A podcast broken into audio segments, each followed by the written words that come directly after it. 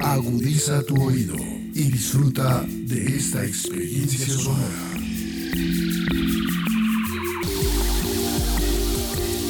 Este es un podcast Radio Unal.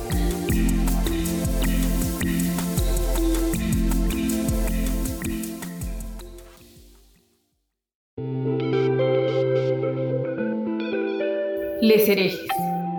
Aquí cuestionaremos lo establecido y sentiremos profundamente lo cotidiano.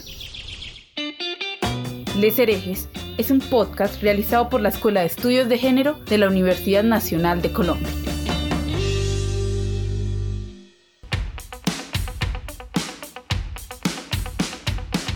Les herejes disienten de las estructuras hegemónicas impuestas, controvierten sobre creencias que parecen inamovibles y proponen, desde una perspectiva feminista, nuevas opciones para comprender y construir otras formas de pensar y sentir la vida.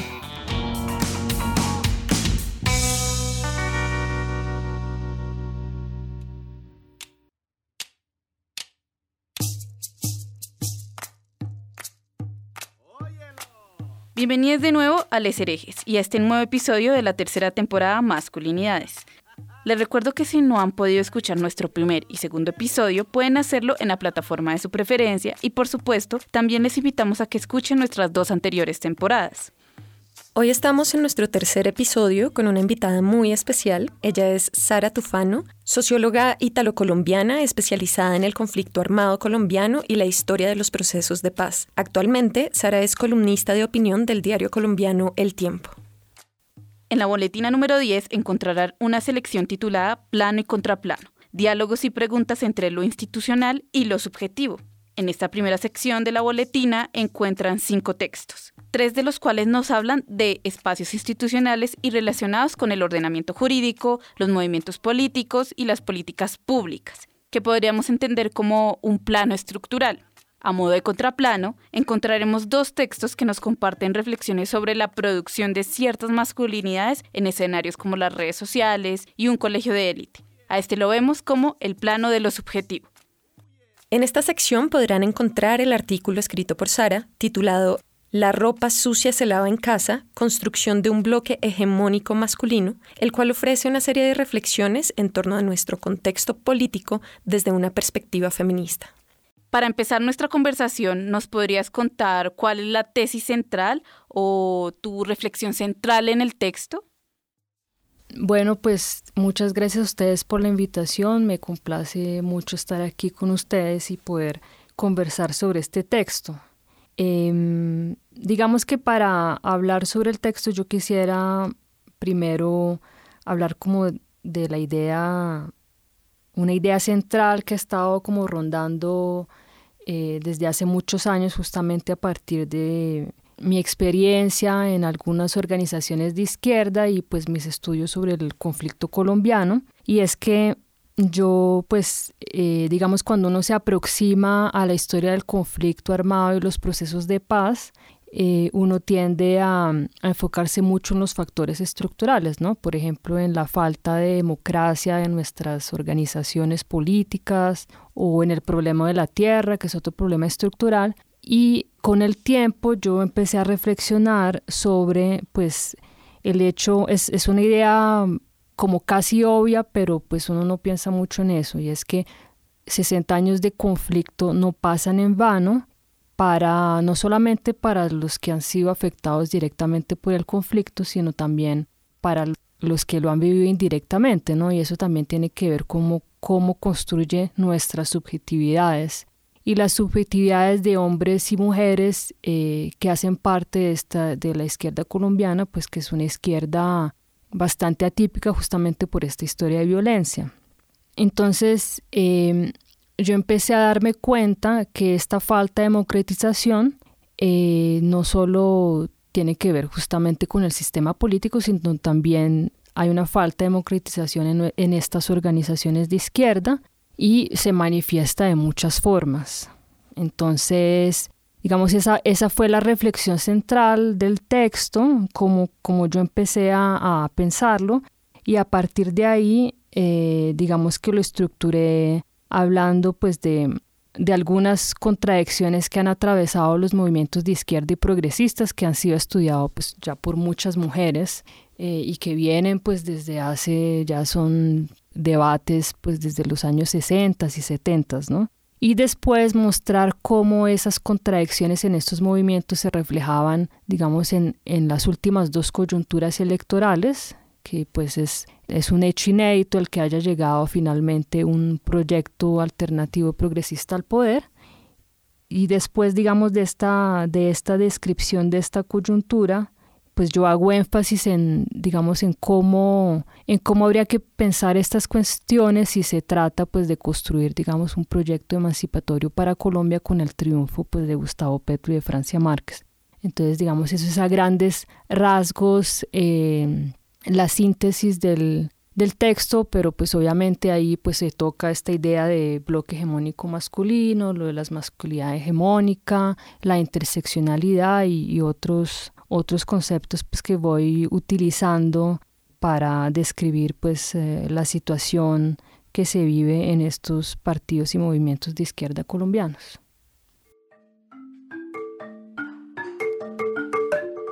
Sara, no sé si nos puedes contar cuáles sientes eh, que son las reflexiones que quisieras que aquellas personas que leamos tu texto nos guardemos, nos grabemos más profundamente. Bueno, son varios aspectos que están todos como interligados, que por ejemplo desde el mismo título, ¿no? Cuando yo hablo de la ropa sucia se lava en casa, como que introduzco esta, esta división tan importante que hay en la realidad, pero también en que es constitutiva de las ciencias sociales, que es la división de lo, entre lo público y lo privado, ¿no? Entonces, el, digamos que los hombres siempre han, han estado viviendo este ámbito de lo público y las mujeres pues relegadas a lo privado. Y en la política, pues hay que decir que fue un, es un espacio altamente masculinizado, a pesar de que ya las mujeres pues han venido participando, pero pues todavía sigue siendo muy masculinizado. Entonces esa, esa división público y privado me parece que es muy importante.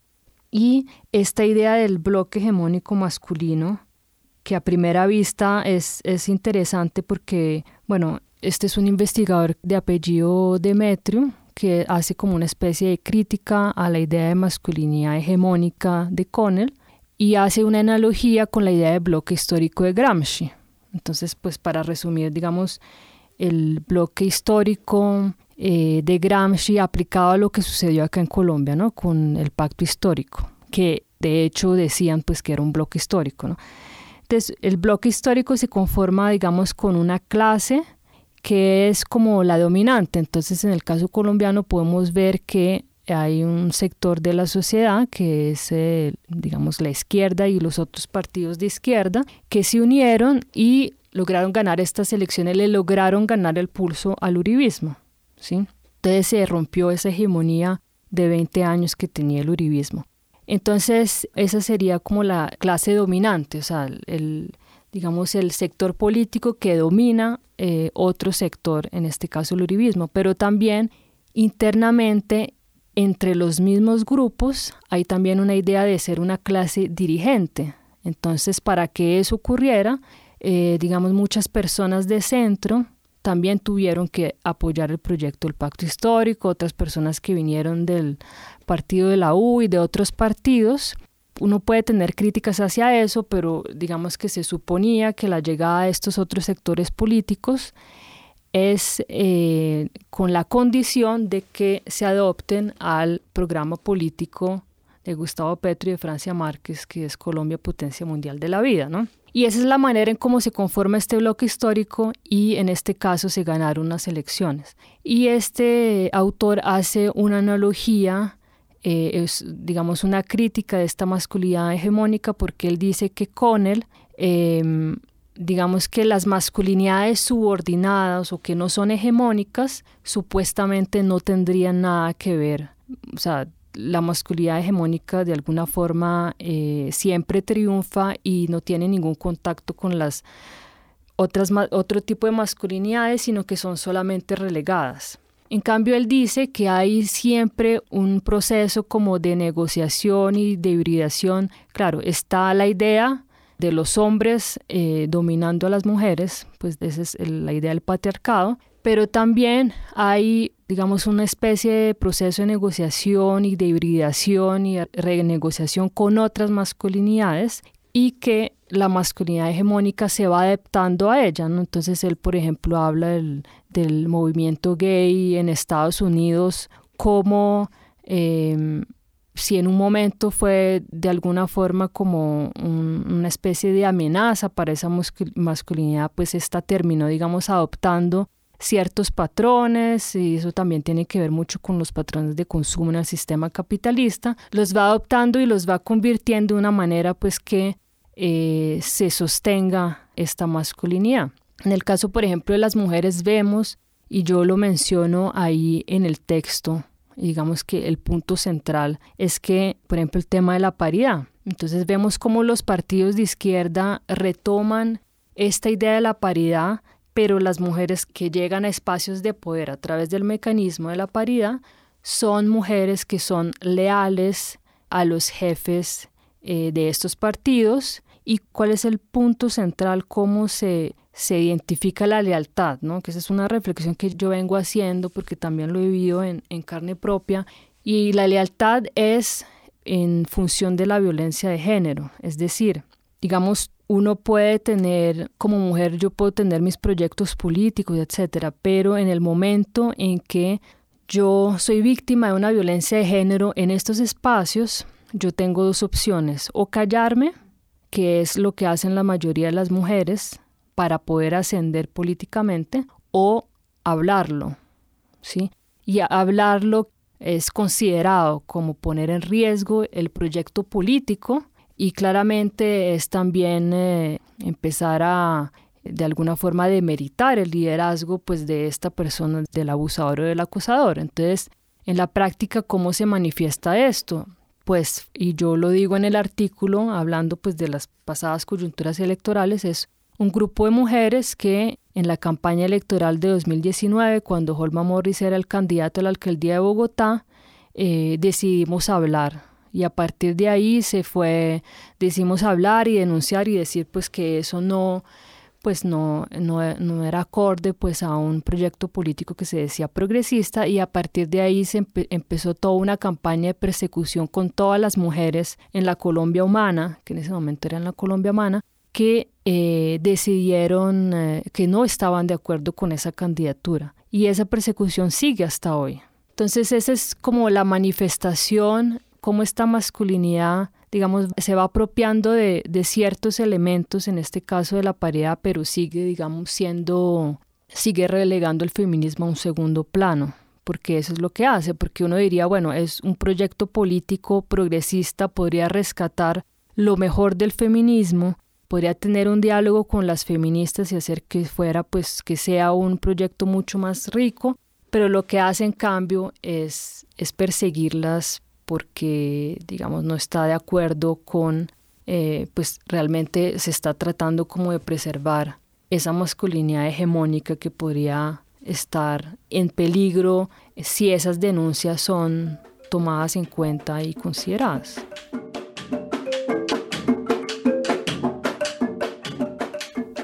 Sara, en tu artículo mencionas cómo, digamos, una vez el Partido de Izquierda, el pacto histórico, digamos, empieza a apropiarse de estas ideas de la paridad. No obstante, lo que empieza a contemplar es la posibilidad de poner a una mujer del Partido Liberal o de, entre comillas, de centro como fórmula vicepresidencial.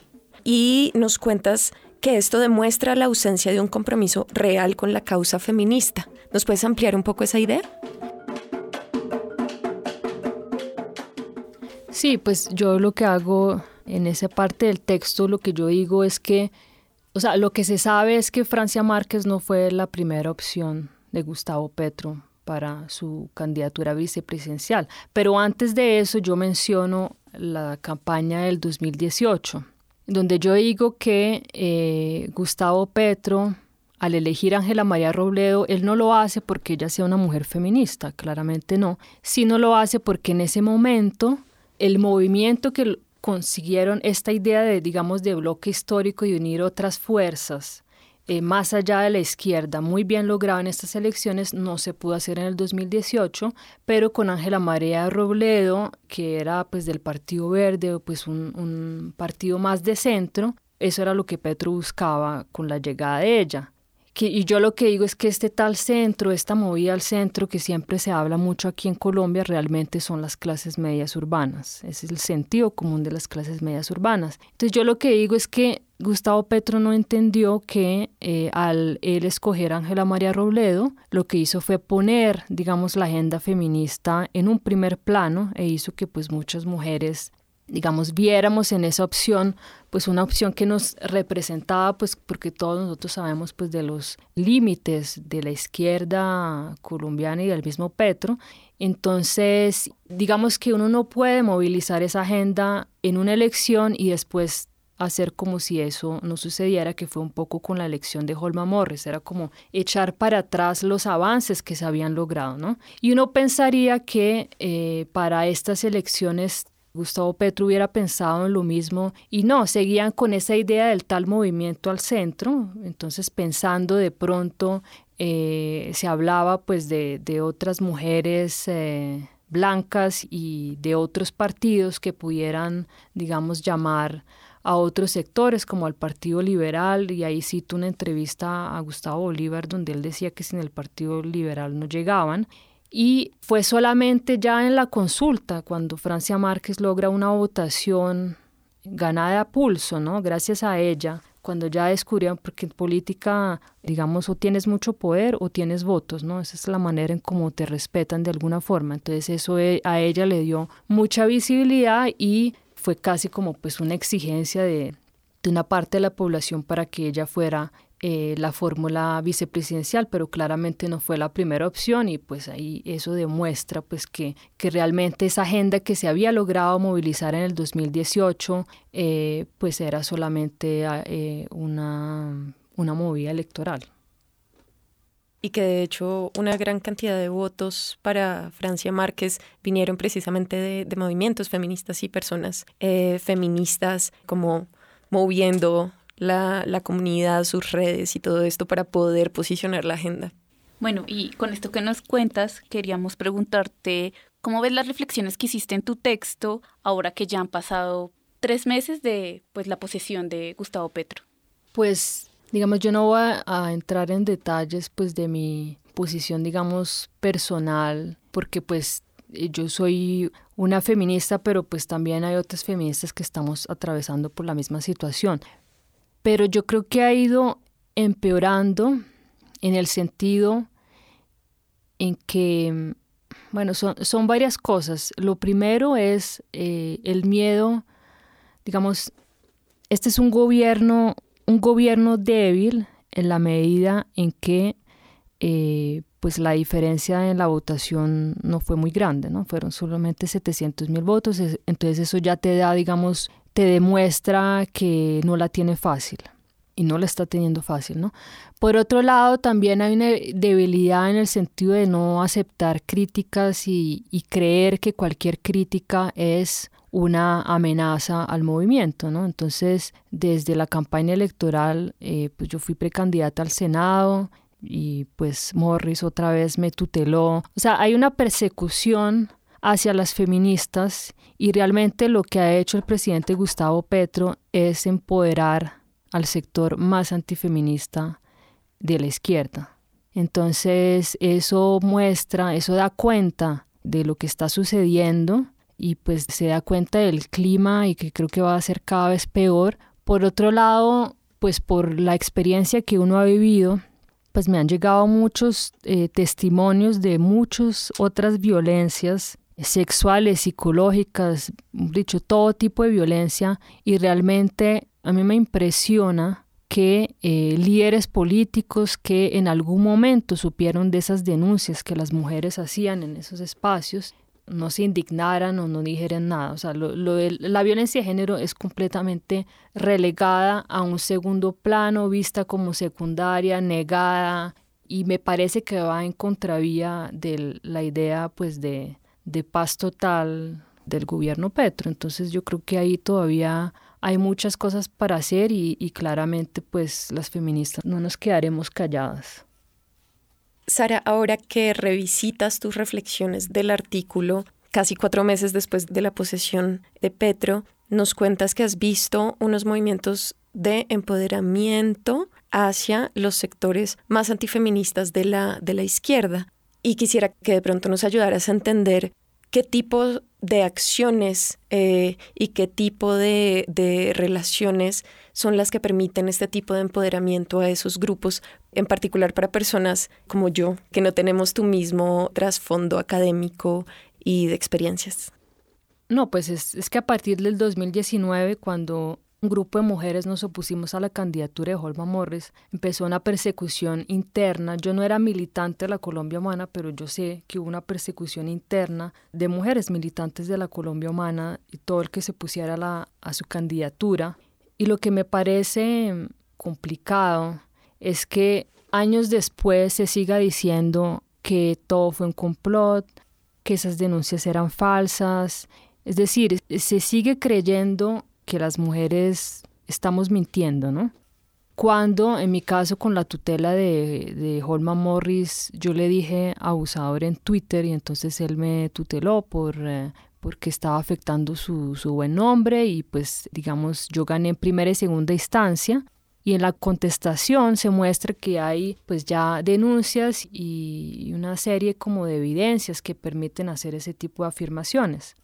Pero sobre todo ahorita ya en, la posesión, el movimiento feminista se unió con un hashtag que fue No Miciela, en el que nos opusimos a la designación de la señora Cielo Rusinque en el Departamento de Prosperidad Social, porque ella ha sido una acérrima defensora de Holman Morris y de Fabián Sanabria, que también tiene denuncias por violación. Entonces eso demuestra que eh, no hay un compromiso serio con la causa de las mujeres y sobre todo demuestra eh, lo que yo decía antes, y es que una manera, digamos, lo que sucedió con esta mujer es de alguna forma un premio, porque no solamente ella hace parte, digamos, de un sector de mujeres que niega esas denuncias, sino que además es la abogada defensora. Entonces, eso muestra que a los hombres les conviene tener mujeres que los defiendan y a esas mujeres que defienden al patriarcado obviamente pues van a ser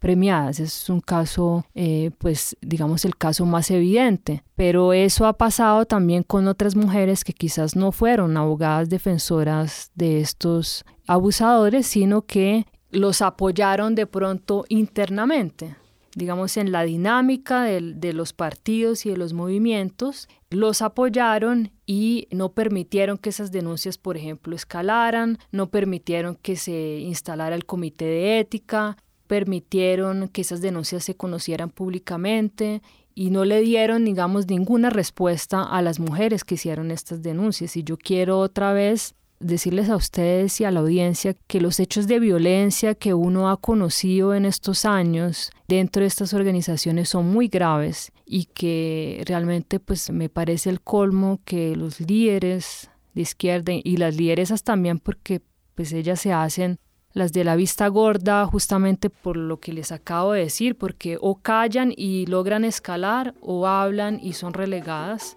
y vistas como parias.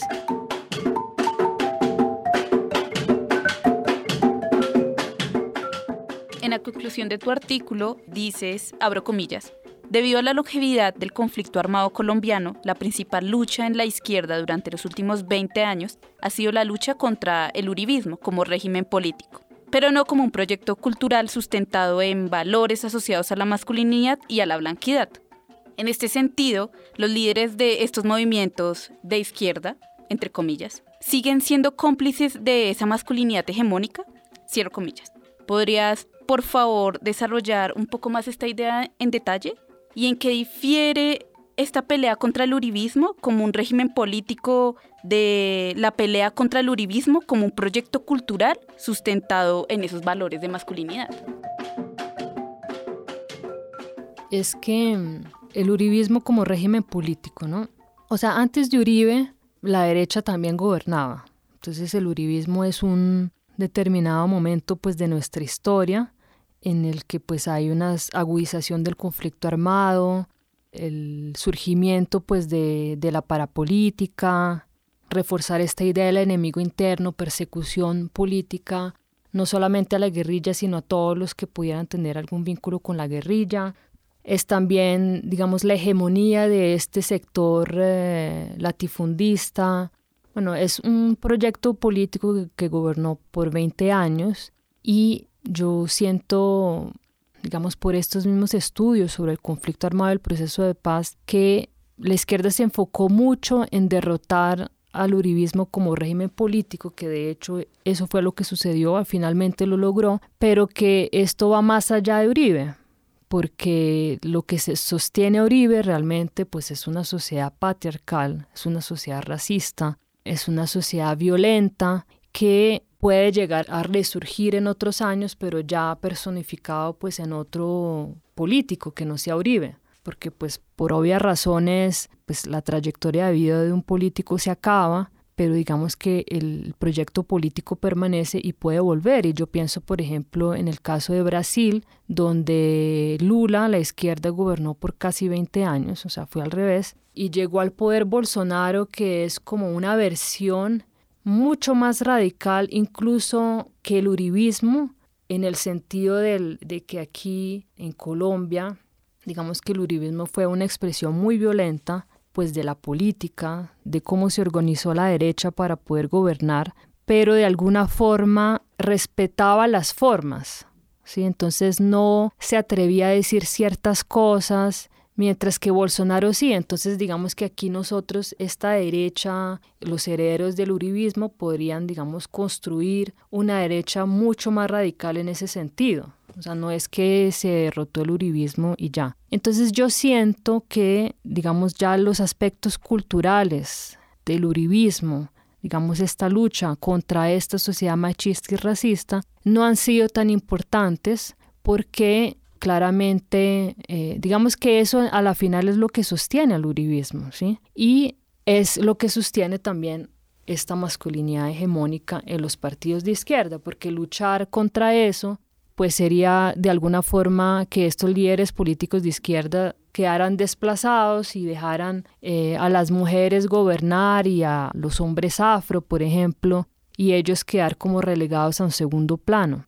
Entonces, por esta misma historia pues de la izquierda y digamos de la centralidad de la lucha de clases y de la clase social como factor explicativo para todo, estas otras reflexiones sobre el género y la raza pues quedaron como relegadas, sabiendo que son reflexiones muy importantes porque eso es lo que permitiría minar un eventual proyecto político de extrema derecha en un futuro. Entonces, al no hacerlo, de alguna forma, porque de eso se trata como dice Conner, ¿no? La masculinidad hegemónica, a pesar de que no todos los hombres se identifiquen con esa masculinidad hegemónica, todos los hombres sí se benefician del dividendo patriarcal, es decir, de, del patriarcado en el sentido de que, bueno, de pronto tu masculinidad no corresponde a la hegemónica, pero de todas maneras tú te estás beneficiando de esta sociedad patriarcal y eso es independientemente de que tú seas de derecha o de izquierda. Bueno, ahí también está la cuestión de la interseccionalidad, ¿no? En tu artículo nos adviertes de los peligros de privilegiar un sistema de opresión sobre los otros y en particular nos adviertes que privilegiar las opresiones de clase dentro de un proyecto político, como lo ha hecho históricamente la izquierda, hace que se continúe siendo cómplice del patriarcado. Esta idea nos parece sumamente interesante porque muestra la potencia y la importancia de suscribir una postura interseccional y por eso nos gustaría que la desarrollaras en más detalle.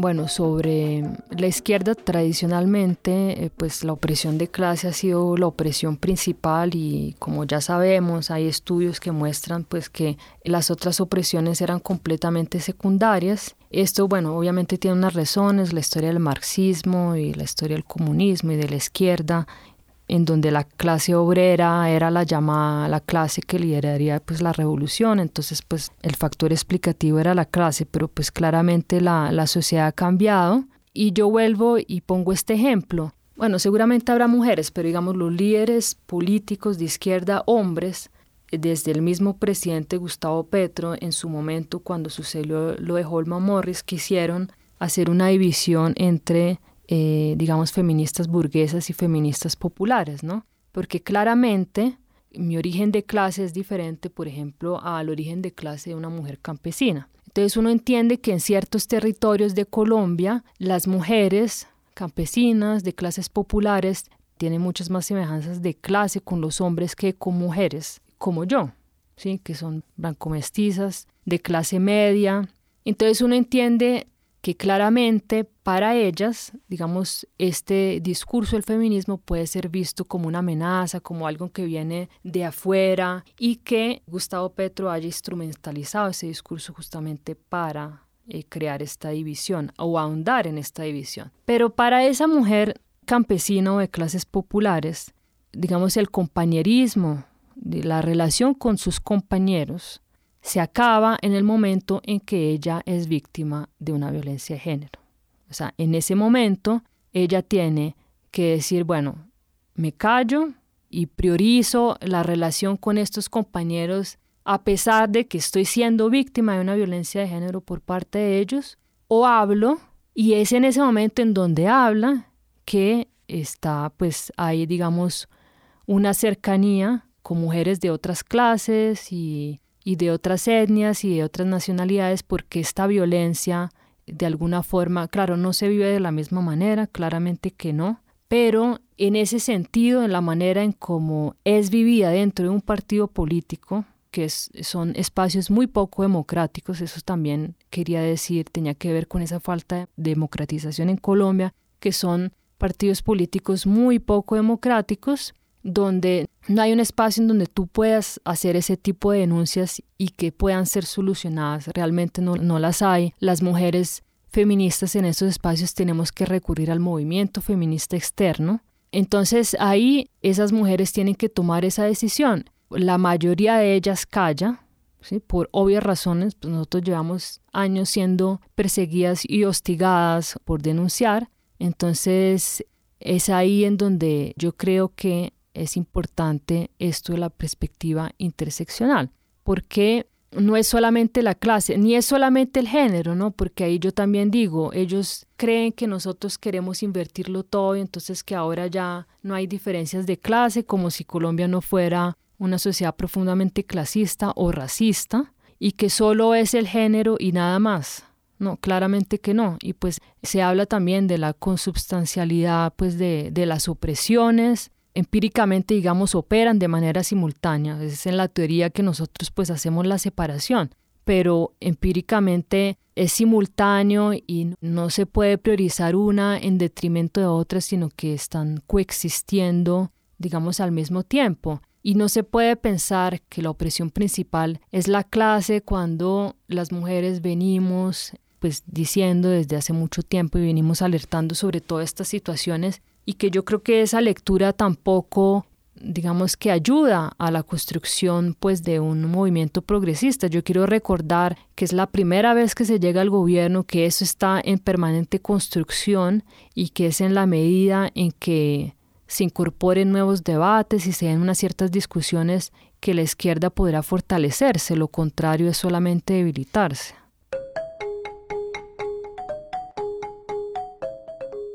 Muchas gracias por acompañarnos hoy, a nuestra invitada por su participación y las reflexiones que nos compartió. Muy pronto anunciaremos cuándo es el lanzamiento de la boletina número 10. Estén atentos a nuestras redes sociales. Nos escucharemos muy pronto con nuestro siguiente episodio. Síganos en nuestras redes sociales, nos encuentran como Escuela de Estudios de Género y allí publicamos todos nuestros eventos y convocatorias y algunas otras cosas que traemos para ustedes desde la Escuela de Estudios de Género.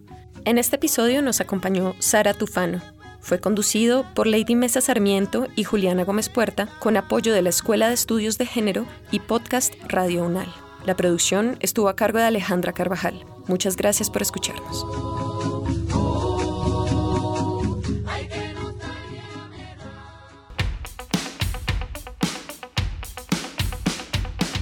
Les herejes disienten de las estructuras hegemónicas impuestas, controvierten sobre creencias que parecen inamovibles y proponen, desde una perspectiva feminista, nuevas opciones para comprender y construir otras formas de pensar y sentir la vida.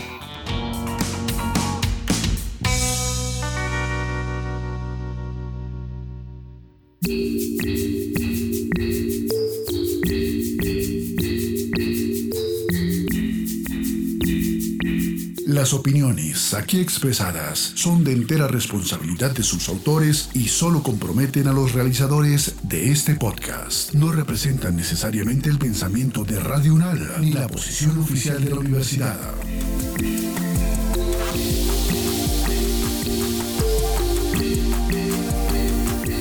Este y otros podcasts en nuestro sitio web podcastradio.unal.edu.co Síguenos en nuestras redes sociales. Nos encuentras como Podcast Radio Unal. Universidad Nacional de Colombia. Proyecto cultural, científico y colectivo de nación.